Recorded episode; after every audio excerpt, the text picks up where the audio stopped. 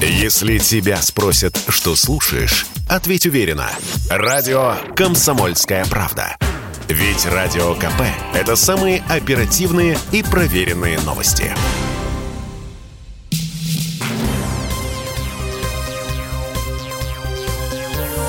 Темы дня.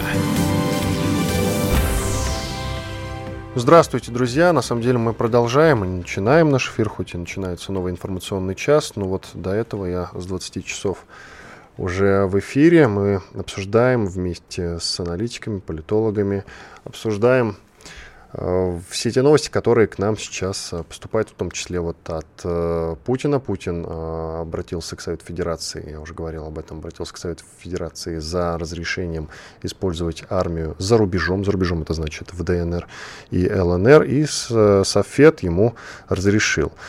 Прямо сейчас, совсем скоро, анонсировалось, правда, на 22 часа, но Байден почему-то перенес вот э, на час раньше, выступит сейчас в 21 час. И, насколько мы можем судить, объявит о грядущих санкциях в отношении России. Ну что ж, э, Возможно, даже мы какой-то фрагмент из его выступления дадим, если там будет что-то интересное. И с учетом того, что Байден э, человек, э, прямо скажем, не очень красноречивый. Если там будет э, что послушать, обязательно это выведем в эфир. А пока я предлагаю пообщаться с специальным корреспондентом «Комсомольской правды» Дмитрием Стешиным. Дмитрий находится в Донбассе, он с нами на связи. Дмитрий, привет. Да, добрый вечер. Ну вот, хочется с тобой об использовании войск и признании ДНР и ЛНР признания мы с тобой обсуждали накануне, а вот об использовании войск это решение принято сегодня. И более того, потом Путин выступал на пресс-конференции. Э, скажи, пожалуйста, какие-то российские войска уже есть на, э, в Донецке или нет пока что? Потому что нам пишут разное, пишут, что они уже давно там. Вот, они появились, Слушай, нет? вот ты знаешь, как с сербскими квартирьерами на Крещатике, да, вот э, все их видели, да, но а, я, как и половина Донецка, вчера слышал, как шли танки через город. И люди писали, что, значит, а, дождусь, не лягу спать, пока не проедет последний танк.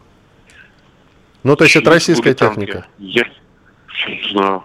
А, ну то есть ты не знаешь. Ну танки ехали, ну скорее всего это да. наши танки. Ну, ну просто много, много танков, да.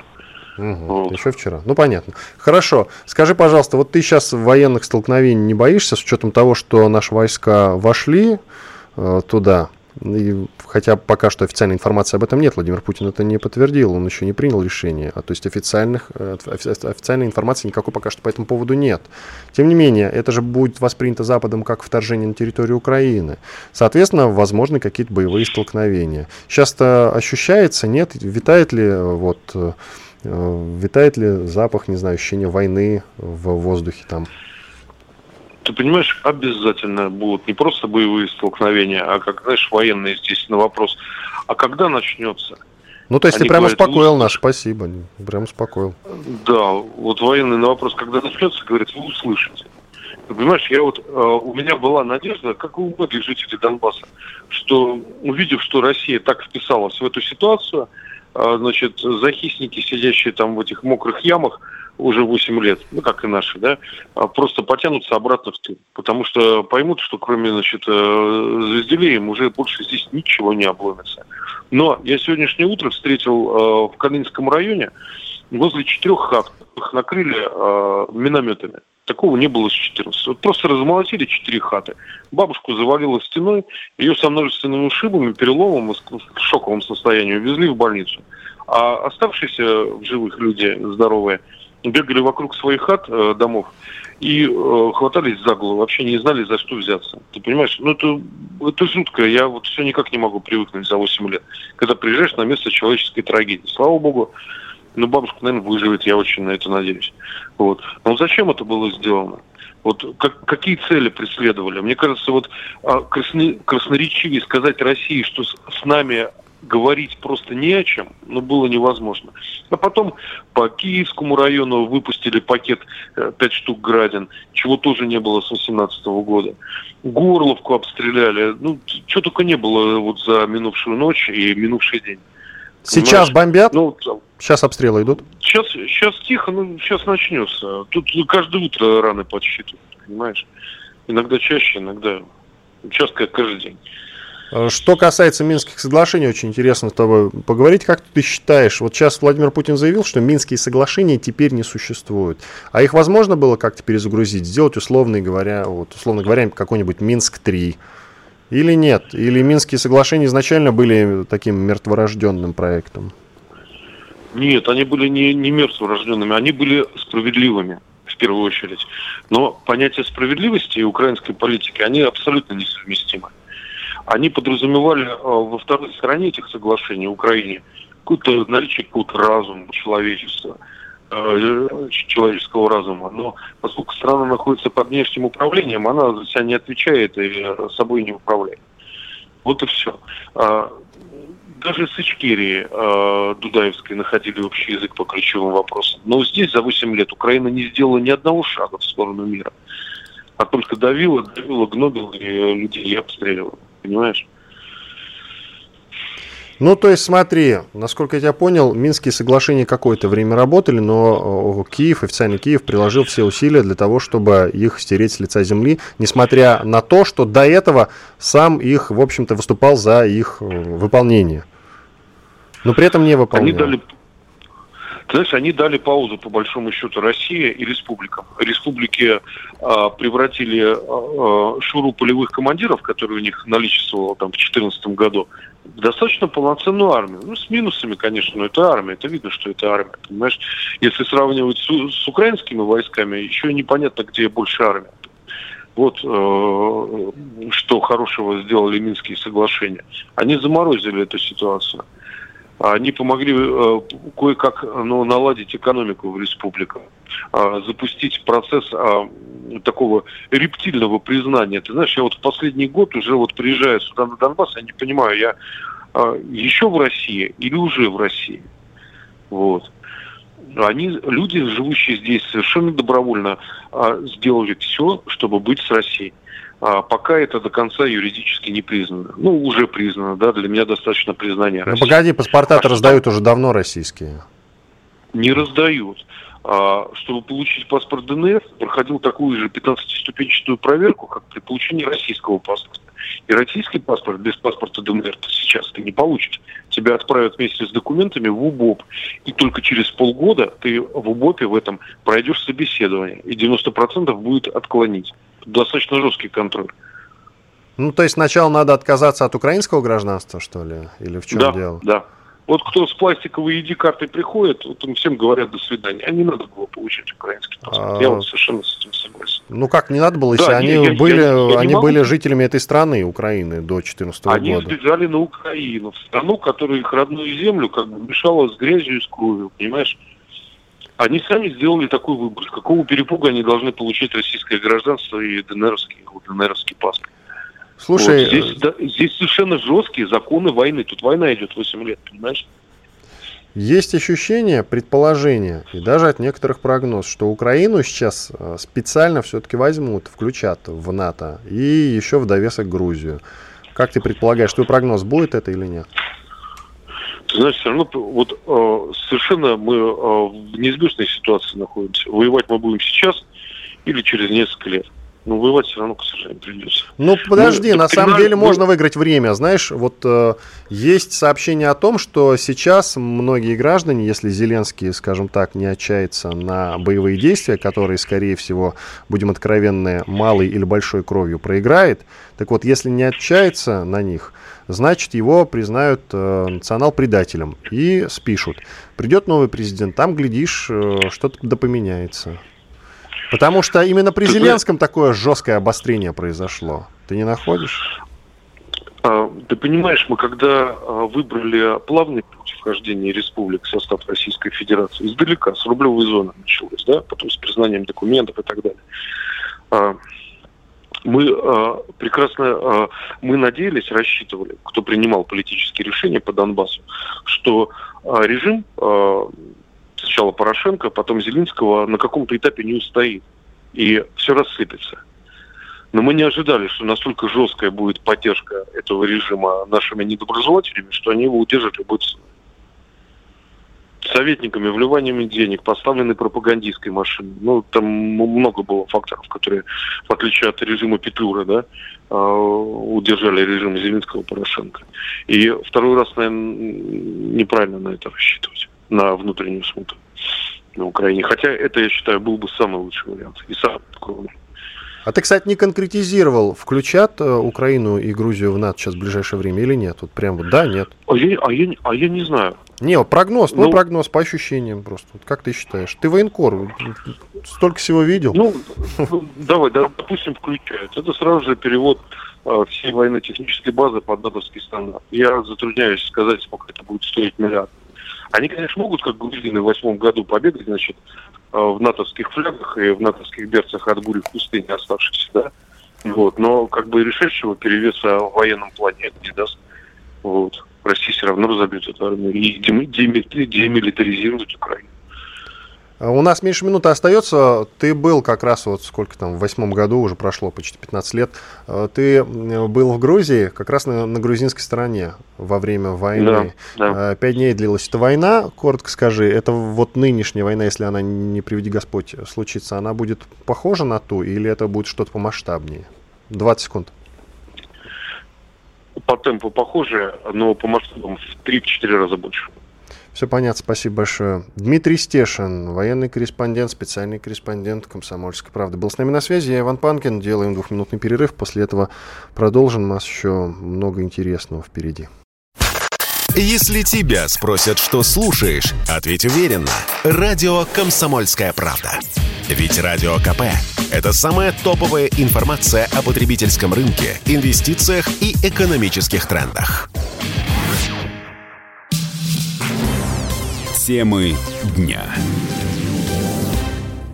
В студии радио «Комсомольская правда» по-прежнему Иван Панкин. Мы продолжаем. Мы продолжаем. И вот среди новостей, которые сейчас прямо сыпятся на информационные ленты. Евросоюз принял решение ограничить доступ России к финансовому рынку и рынку капитала Евросоюза. Обязательно с экономистами сегодня это еще будем обсуждать. При этом любопытный момент, что Владимир Путин не включен в санкционный список э, ЕС. Он вдвойне любопытен, этот факт, хотя бы потому, что, например, из того же США в Евросоюзе этого не звучало, но в США уже предлагали включить лично Владимира Путина в санкционные списки. Как они тогда будут вообще каким-то образом с ним взаимодействовать, загадка. Об этом, видимо, не подумали. Глава Министерства иностранных дел Франции заявил об отмене встречи с Лавровым. Кстати, тут же можно ремарку сделать. Во Франции предполагалась встреча Путина и Байдена. Заявление Байдена, которое анонсировалось на 22 часа и вроде как было перенесено на час назад, на 21 час, вот, судя по всему, пока еще не началось.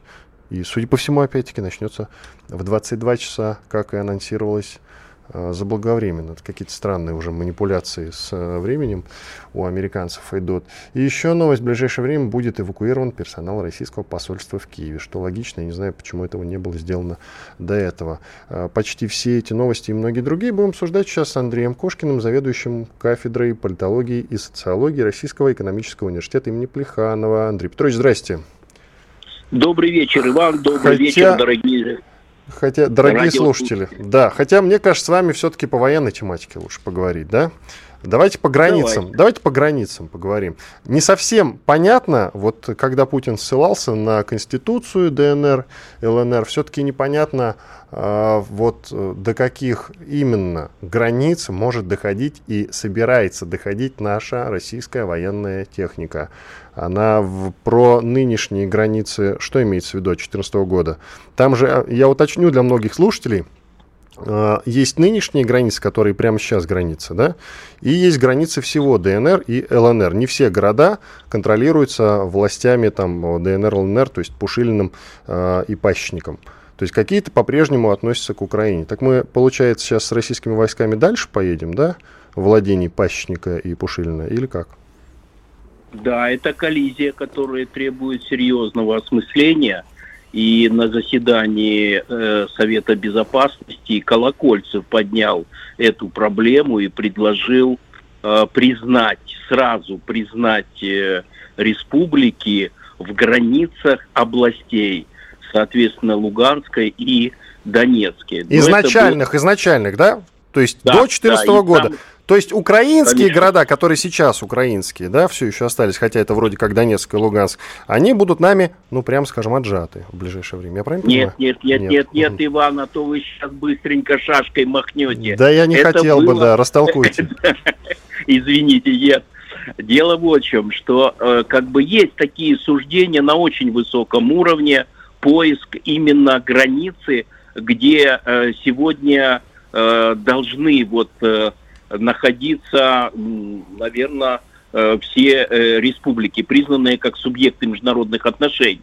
Но э, как это будет выглядеть на сегодняшний день, сказать пока что очень сложно по следующей причине – еще толком-то не сформировался проект, как будут применяться и какие э, военные силы, хотя уже разрешение получил президент, но вот э, сроки, глубина и место применения за границей Российской Федерации определяет президент. Но и президент еще не определился, потому что идет предложение вариантов, как это будет устроено. Басурин – тоже высказал свою точку зрения уже с позиции экспертов военных со стороны признанных республик. Он говорит о том, что, наверное, лучше, если будут миротворцы. Э, я думаю, да, само уже э, название миротворцы, они несут в себе потенциал стабилизации и вот той э, ситуации, которая, конечно, в одностороннем порядке весьма остро будировалось со стороны Соединенных Штатов, их союзников и нынешнего киевского руководства. Так что пока что идет поиск вариантов. А что касается границ, ну, если честно, то предполагать надо, наверное, ту границу, которая э, является линией соприкосновения. И это вполне пока что разумно, естественно и оправдано. Если же говорить о границах областей, которые были э, еще до э, даже, скажем, отделения да, Украины от Советского Союза, то, наверное, это будет уже действия, которые сопряжены с освобождением территории в интересах ополченцев. На сегодняшний день это, наверное, какие-то категории вторжения, о которых говорил Байден. Чуть-чуть, если будет вторжение, чуть-чуть накажем – Потом, если будет полное вторжение, то полностью накажем. Правда, после этого высказывания его помощники все пересказывали наоборот. Вот, наверное, где-то так на сегодняшний момент. Андрей Петрович, очень многие, мне в том числе вот знакомые, звонят и интересуются, беспокоятся за своих детей. Как вы считаете, вот сейчас какая-то горячая стадия, она по-любому намечается? Э, будем, конечно, надеяться, что все-таки обойдется, но тем не менее. Кто те люди, которые будут там воевать? Это регулярные войска, либо это люди, которые контрактники, вот по контракту, которые служат. Вот как вы считаете, кого туда отправят воевать? С нашей, с российской стороны, я имею в виду. Я неоднократно говорил, что зона боевых действий – это зона высокой степени опасности для жизни – и естественно, что там должны быть профессионалы. И на сегодняшний день у нас достаточно э, профессионалов в вооруженных силах, которые имеют боевой опыт и в состоянии выполнять свои функциональные обязанности э, в условиях высокой степени а, сопряженной с риском для жизни. Так что, конечно, это будут люди по контракту, это будут люди, которые имеют боевой опыт. Если мы миротворцев э, такой подготовки высокой подготовки смогли обеспечить в э, Казахстане, когда потребовалось, то уж здесь, э, в признанных республиках, конечно же, мы подберем вооруженных людей, которые в состоянии отвечать за тот э, чрезвычайно сложный, ответственный, но весьма важный объем работ, функций, которые они будут выполнять в признанных республиках. Два вопроса в одном. Готова ли российская армия сейчас э, к реальным боевым столкновениям? И вот как раз вот эти, вот эти самые два вопроса в одном. Воевать, во-первых, с Украиной – это отдельная история. Или воевать с НАТО. Вот мы готовы с Украиной или с НАТО воевать сейчас? Э, мы всегда готовы. 300 лет самый лучший э, русский, советский, российский воин в мире. Сильнее, лучше, э, победоноснее, успешнее нету воина. Так что, если говорить в принципе, то мы всегда готовы. На то он и воин. Если говорить о ситуации, где надо политическое, дипломатическое, военное чутье для того, чтобы а, разрулить проблему, разрубить этот Гордеев узел, то здесь, конечно, нужно работать всем на созидание. Вот мне кажется, то обострение, которое нагнетали с ноября прошлого года Соединенные Штаты Америки, их союзники, плюс нынешнее киевское руководство, вот э, Россия потихонечку разруливает, стабилизирует и принимает меры для того, чтобы э, защитить людей на своей земле. Вот в чем сила, э, наверное, на сегодняшний день России. Вот мы так легко с вами говорим о войне, но совсем не даем прогноз. Ваш прогноз, э, будет горячей стадии или нет? Мне кажется, Иван, мы с большой степенью озабоченности говорим о войне, о том, что там нужны только профессионалы, что это зона высокого риска. Так что ни в коем случае, чтобы нас зрители не восприняли как э, игрушечных диванных специалистов, которые пороха не нюхали, а уже, понимаешь ли, шашкой машут на коне. То есть мы с переживанием говорим и о людях, которые там находятся, и о наших достойных э, ребят, которые придут их защищать. Что касается прогнозов э, на войне, я еще раз говорю, я бы, значит, так разделил. Есть, наверное, современная сегодня гибридная война, она порой наносит ущерб больше, чем горячая фаза э, вооруженного столкновения или конфликта низкой интенсивности. Так вот, если говорить о гибридной войне, то мы уже давно находимся, наверное, с 2014 года в состоянии войны коллективным Западом во главе с Соединенными Штатами и несем издержки, и при том приличные издержки. Вот это, наверное, современная война. Если говорить о некой горячей фазе, то, наверное, уже надо учитывать опыт 2008 года принуждения Грузии к миру. Это пять дней. Э, что э, говорят американские специалисты в отношении возможности наших вооруженных сил и возможностей вооруженных сил Украины в формате широкомасштабного столкновения, то они отсчитывают 72 часа, то есть трое суток, и наши вооруженные силы возьмут Киев. Это оценка, извините, самого, ну так скажем, э, молодежным языком, самого крутого военного в мире, да, председатель. Андрей Петрович, у нас 30 секунд, подытожьте, пожалуйста. Э, я подвожу итоги, что даже американцы признают силу и мощь нашей вооруженных сил и воевать с нами не собираются. Спасибо. Спасибо. Андрей Кошкин, заведующий кафедрой политологии и социологии Российского экономического университета имени Плеханова был с нами на связи. Я Иван Панкин. Делаем перерыв после паузы. Продолжим. дня.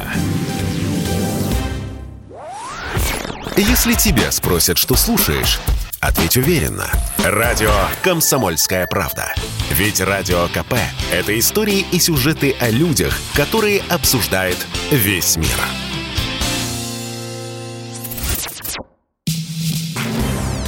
Темы дня. Здравствуйте, друзья, еще раз. В студии радио «Комсомольская правда» по-прежнему Иван Панкин, и мы продолжаем обсуждать ну, наверное, правильно сказать, те меры, которые последуют э, вот за решениями, в том числе Владимира Путина, за решениями России, если, будет, если правильно говорить, о признании ДНР и ЛНР. И сегодня еще Совет Федерации разрешил президенту использовать армию за рубежом. За рубежом это значит, как я и говорил ранее, в ДНР и ЛНР. И вот э, сообщение по поводу Северного потока-2. Итак, трубопровод этот э, будет сейчас, этот проект будет заморожен. Об этом в том числе уже заявили в МИД Германии, а если быть точнее, глава МИД ФРГ сказал, что э, мы вас предупреждали, это входит в число подготовленных мер. Ну что ж, вот об этом и о многом другом сейчас будем говорить с Алексеем Мухиным, генеральным директором Центра политической информации. Алексей Алексеевич, здрасте. Здрасте. Только глава МИД сказала, это девочка. Да, я в принципе знаю, а, я, я сказал, сказал, да? Ну ничего страшного, да, глава да, МИД. Девушка, да, действительно, ну, ничего страшного. Гендерная неопределенность это в моде, да, все нормально. У них это называется небинарная персона. Но чтобы не вводить в заблуждение наших слушателей, она не небинарная персона, она именно, да, девушка, как вы правильно и сказали. Итак, Алексей Алексеевич, Северный поток строили, строили, наконец построили, чтобы потом похоронить, получается так. Э, нет, на самом деле, если вы внимательно слушали Олафа Шольца, он сказал, сейчас э, отзываем документы на сертификацию, но я э, вряд ли себе представляю, что приехал курьер в погонах казенный, да, отобрал у делопроизводителей документы увез в неизвестном направлении. На самом деле документ остался в министерстве, и, скорее всего, даже над ним работают. Просто на данный момент, исходя из текущей ситуации, Германия делает вид, что она этот проект заморозила. Я объясню, почему э, этого не произошло на самом деле. Э, во-первых, эм, э, а, США так и не нашли замену российским энергоносителям ни на Востоке, ни на Западе, ни на Севере, ни на Юге. А министр энергетики Катара прямо сказал, что заместить российские энергоносители Германии и в Европе вообще не удастся. Слишком много слишком большой процент Россия э, поставляет энергоносителей в экономику Европы. Э, Олаф Шульц прекрасно понимает и дает себе отчет, что тем самым заморозкой Северного потока он э, э, как бы доставляет неудобства не российской компании, не, не «Газпрому», которая на самом деле сейчас, простите за мой французский, отбивает деньги очень хорошо на высоких ценах, которые во всяком случае, с момента этого заявления уже на 10% выросли на газ, на секундочку. А он э, стреляет в французские компании, германские компании, которые вложились в этот проект и которые сейчас вынуждены э, платить гораздо большие деньги э, за э, тысячу кубометров газа. Именно благодаря заявлениям Олафа Шольца. Вообще вот эта ситуация, она парадоксальная, она смешная, комичная, Э, потому что «Газпром»-то уже все деньги от, э, отбил и заработал даже на этом проекте. То есть мы сейчас, не поставляя газ, просто тупо зарабатываем на том, что на этих заявлениях западных политиков цена на газ растет. Это в кого выстрелы это все? Кого, кого наказываем-то, господин Шольц?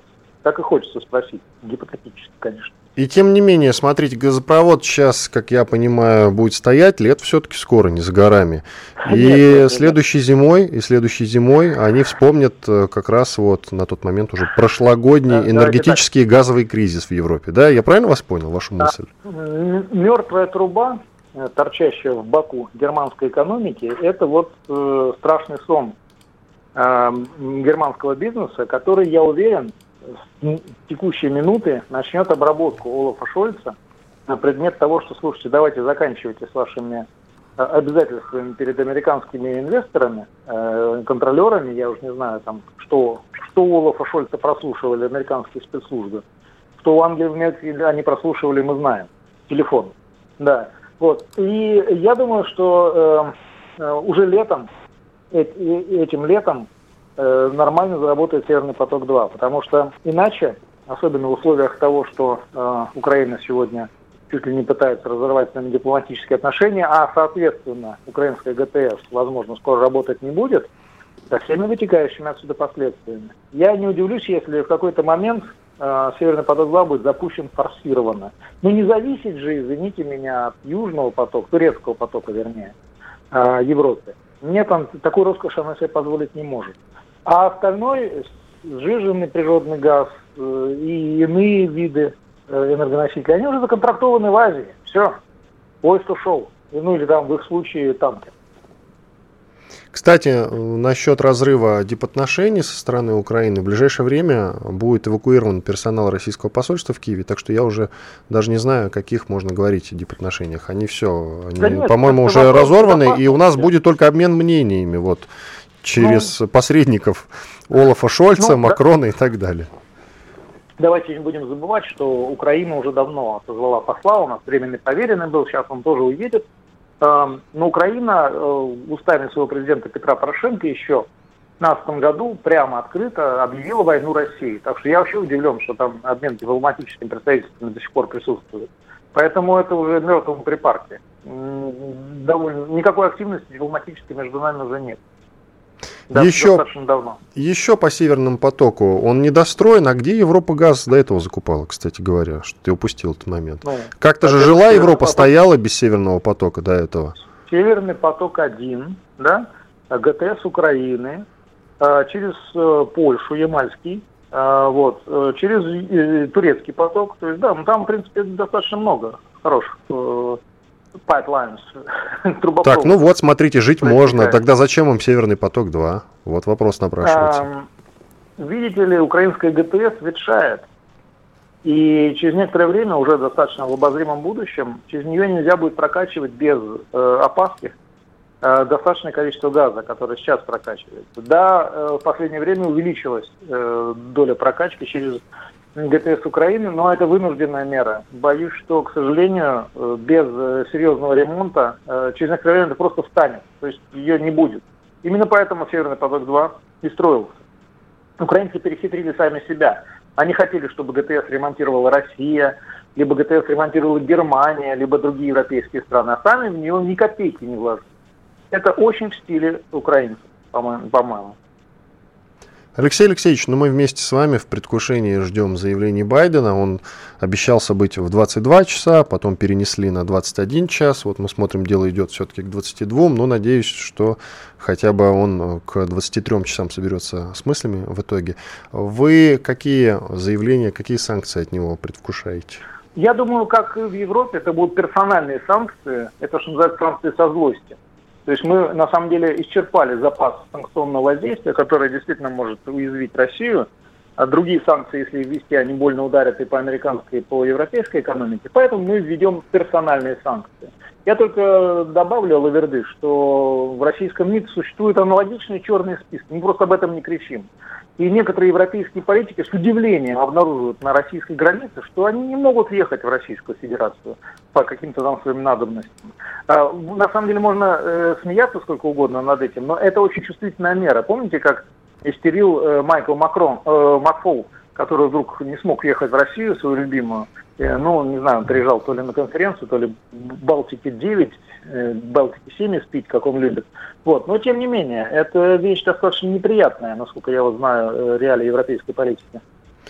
Итак, вот свеженькая новость. Россия с 22 февраля, то есть сегодняшнего дня, устанавливает дипломатические отношения с ЛНР и ДНР. Слушайте, а это ж, ну это какой-то переломный шаг или нет? Или это ничего не значит уже после ну, признания? Это, это просто такой э, необходимые, это, что называется, просто элементарные шаги уже э, по ходу движения? Или что это? Это, это знаковые шаги в совокупности с э, э, возможностью, Совет Федерации наделил возможностью э, оказывать военную помощь ЛДНР сейчас. На, э, это очень э, хорошая мера, которая на самом деле э, запускает процесс замерения Украины. То есть теперь безнаказанно бомбить будет нельзя. И полагаю, что это хороший процесс, который хотелось бы завершить уже в ближайшее время. В конце концов, 8 лет люди живут в состоянии войны. Это когда-нибудь должно было кончиться. А, кстати, про санкции еще. Они же ввели санкции и против инвестиций в Донбасс. Слышали наверняка об этом. Это э, что-то значит для Донбасса? Это фатально для ничего, Донбасса? Ровным счетом ничего, потому что те санкции, которые ввели, введены, насколько я помню, там Банк России, еще ряд э, финансовых институтов, они э, были, э, Генбанк и так далее, они в какой-то степени были созданы в том числе или специализированы таким образом, чтобы работать с Крымом, в том числе с Донбассом и так далее. То есть на самом деле это фейковые санкции. Ни, ничего для этих э, учреждений не изменится. Единственное, что неприятно, да, это заморозка некоторых активов. Но я думаю, что ребята в банках уже просчитали это и предприняли определенные меры для того, чтобы обезопасить себя. У нас минут до конца. Же, мы, мы же это же не это же не это же не какие-то неожиданные санкции. Это санкции очень логичные, мы все просчитываем. А, коротко, пожалуйста, скажите, прям вот 30 секунд у нас остается по поводу ответных мер. Какие можем мы ответные меры реальные предпринять в отношении Запада? Ответные меры будут сюрпризом. Ответные меры очень чувствительные, потому что, судя по настрою э, президента Путина, э, он решил все-таки наказать наших непоследовательных союзников, которые воздух пинали 8 лет и позволяли убивать и умирать жителям Донбасса. И я считаю это правильным. Спасибо большое. Алексей Мухин, генеральный директор Центра политической информации, был с нами на связи. Сейчас сделаем небольшой перерыв и будем дальше обсуждать новое обострение ситуации вокруг Украины. Вокруг Украины. И, конечно, мы с нетерпением ждем заявлений президента США Джо Байдена. Следим, будем следить за прямой трансляцией. Если тебя спросят, что слушаешь, ответь уверенно. Радио «Комсомольская правда». Ведь Радио КП – это эксклюзивы, о которых будет говорить вся страна. Темы дня. В студии радио «Комсомольская правда» по-прежнему Иван Панкин. Мы продолжаем обсуждать признание Донецкой и Луганской народных республик, а также разрешение Совета Федерации вот, предложение. В общем, если проще, Совет разрешил президенту Владимиру Путину использовать армию за рубежом. Ну, то есть там как раз в Донецкой и Луганской народных республиках на этой территории. Только пока вот непонятно, что там с границами. Я вот у некоторых экспертов спрашивал. А, мне кажется, что не все до конца понимают, куда пойдут в итоге наши войска. Чуть-чуть дальше, возможно, чем сейчас контролируют э, э, вот, контролируются на территории, которые, за которыми наблюдают э, господин Пащник и господин Пушилин. Возможно, туда дальше, на украинские территории, которые, правда, принадлежат Донбассу. Об этом и многом другом сейчас будем говорить с Владимиром Слатиновым, экспертом Института гуманитарно-политических исследований. Владимир Борисович, здрасте. Иван, добрый вечер. А вы про границы-то, вот, может быть, вы нам э, растолкуете, что там с границами. Владимир Путин тоже сегодня на пресс-конференции говорил, вот после того, как Совет Федерации ему разрешил использовать российскую армию за рубежом, он что-то про границы говорил. Но я все равно до сих пор не понимаю, если честно. Так куда сейчас двинут наши границы? На те, значит, те территории, которые прямо сейчас контролируются Донецкой и Луганской Э, народными республиками, то есть властями местными, или все-таки дальше, которые прямо сейчас, хоть и они э, исторически Донец, Донеччина и Луганщина, но тем не менее пока что почему-то э, числятся за Украиной. Вот дальше поедем или как? Ну, он сказал, э, что как договорятся. Но мы понимаем, что а кто с кем договорится-то? Ну да, да, как? ну он имеет в виду прямой диалог Киева с ДНР и ЛНР. У нас а, дипотношения разорваны уже практически. Да, но его не было и раньше, э, и вряд ли он будет и теперь. Э, но смотрите, э, здесь, мне кажется, есть очевидная вещь.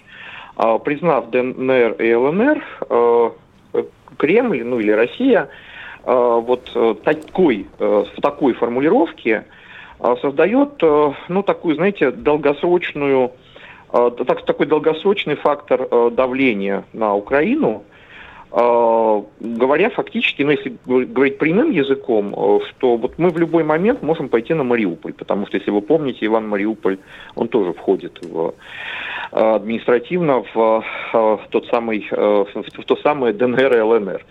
А вот, поэтому после того, как ДНР и ЛНР официально признаны, а, и, а, как мне кажется, все-таки это стало результатом некоего компромисса.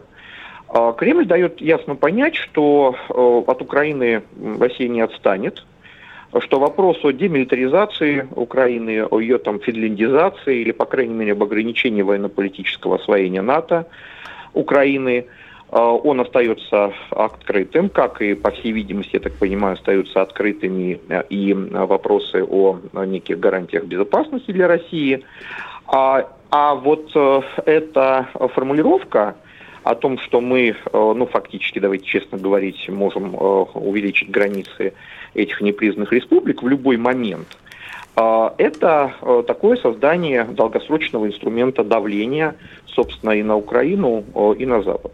Я, правда, конечно, опасаюсь больше всего, я думаю, что и вы тоже, того, что э, это может произойти прямо, прямо, прямо сейчас, и сейчас, вот, э, там, в ближайшие дни. Так техника, э, если зайдет, и украинская армия будет Начнется атаковать, все... расширение, да, но здесь есть очень серьезный риск, э, и мы понимаем, это риск большой войны, потому что вот все-таки подписание э, тех соглашений, которые были вчера подписаны, признание ДНР и ЛНР, я уже об этом не раз говорил в разных эфирах, было э, таким компромиссом, который ну, фактически останавливает пока перспективу большой войны, и так или иначе было выгодно всем сторонам. Но вот э, такая формулировка, повторяю, она либо э, такой вот домоклов меч над Украиной вместо Минских соглашений. Минские соглашения обнулились, да, но мы теперь вот э, такой формулировкой все равно этот домоклов меч заносим. Либо, не дай бог, прямо говорю, если это сейчас произойдет, э, то мы, в общем, все равно сталкиваемся с угрозой большой войны, к сожалению. Вы сказали про компромисс, то есть э, вы имеете в виду, что на уровне глав государств был достигнут некоторый некий компромисс. Я правильно вас понял? А, ну, Иван, вы знаете, э, мы этого не знаем. Но вы помните оговорку Байдена про то, что если Россия там не сильно вторгнется, мы не очень сильно отреагируем, это все обсуждали. А мы видели достаточно интенсивные э, переговоры с Макроном и и, кстати, помните, вот в момент вот этой театральной паузы, э, когда Путин сказал, что он подумает, он звонил Шольцу и Макрону. Да, а потом мы видели действительно, давайте честно говорить, э, ну, некие элементы вполне такого организованного, организованного процесса. Я имею в виду и обращение Пушилина и Пасечника, которые там были вроде как записаны раньше. Мы видели очень организованную эвакуацию беженцев, невероятно организованную. Поверьте, я вообще родом из Черноземья, и я видел, как это происходило в Воронежской и Иркутской областях. Это было очень организовано. Это был очень организованный, невероятно организованный процесс. Вот мы видели вот это заседание Совбеза все, что происходило вчера. То есть я так понимаю, что все-таки это был некий заготовленный сценарий, моя, естественно, субъективная точка зрения. Не только а, ваша, не... не только ваша. ну да, и я не исключаю, что все-таки, а, ну так или, так или иначе, этот сценарий был ну, проговорен, согласован, как угодно об этом можно сказать. Потому что, смотрите, по большому счету, ну вот в сложившейся ситуации такой очень опасной, а, это отчасти выгодно всем, потому что Россия сохранила лицо, защитила людей, которым она раздала паспорта, почти миллиону человек – да, фактически легализовала для себя вот этот протекторат военный и экономический. А, ну и вот как раз вот то, о чем мы чуть говорили выше, создала а, все-таки еще инструмент дополнительного давления на Украину. Ну а Украина, да, получается, но, получила новый виток возможности говорить про агрессора. Но большой войны, но большой войны пока нет, да. А, Евро... Запад, э, опять-таки, большой войны пока нет, адские санкции вводить не надо. Санкции будут, мы можем об этом еще поговорить, поговорить. Мы можем еще об этом поговорить, да, это мы уже видим, что они вводятся, но это не адские санкции. Большой войны нет, э, Запад, в общем-то, тоже как бы э, выдохнул с облегчением. А для Украины, ну, Минские соглашения обнулились. Это очень важный момент. Которые они не соблюдали, в общем-то, поэтому но не то, чтобы они обнулились. не собирались соблюдать. Иван, я скажу, а они зачем подписывали говорить, их тогда? Подписывали, их подписывали не для того, чтобы соблюдать, но во всяком случае украинцы точно. Вот, а поэтому и как бы есть возможность дальнейшей э, евроатлантической интеграции, я имею в виду для Украины, более свободной. Но опять-таки вот теперь возникает эта а, проблема с границами и четким сигналом со стороны России, что мы все равно это а, не допустим в неконтролируемой форме. Но так или иначе, это был некий компромисс согласитесь, который э, избежал, который позволил избежать большой войны, вот, и э, понемногу выгоден всем. А вот что будет дальше, это, конечно, очень важный момент, и для меня принципиальным сейчас вопросом является все-таки вопрос о том, будут ли сейчас расширять границы, а, и что, что является очень рисковым мероприятием, и что будет с украинской стороны, все-таки будет ли украинская сторона Э, соблюдать э, сдержанность, потому что ну, мы видим обстрелы, опять-таки... Будем ждать, знаем, будем ждать и надеяться и верить. Спасибо вам большое. Владимир Слатинов, эксперт Института гуманитарно-политических исследований. Что ж, делаем э, паузу, ждем, может, в 22 часа господин Байден наконец выступит с заявлением. С вами Иван Панкин. Если тебя спросят, что слушаешь, ответь уверенно. Радио «Комсомольская правда». Ведь Радио КП – это самые оперативные и проверенные новости.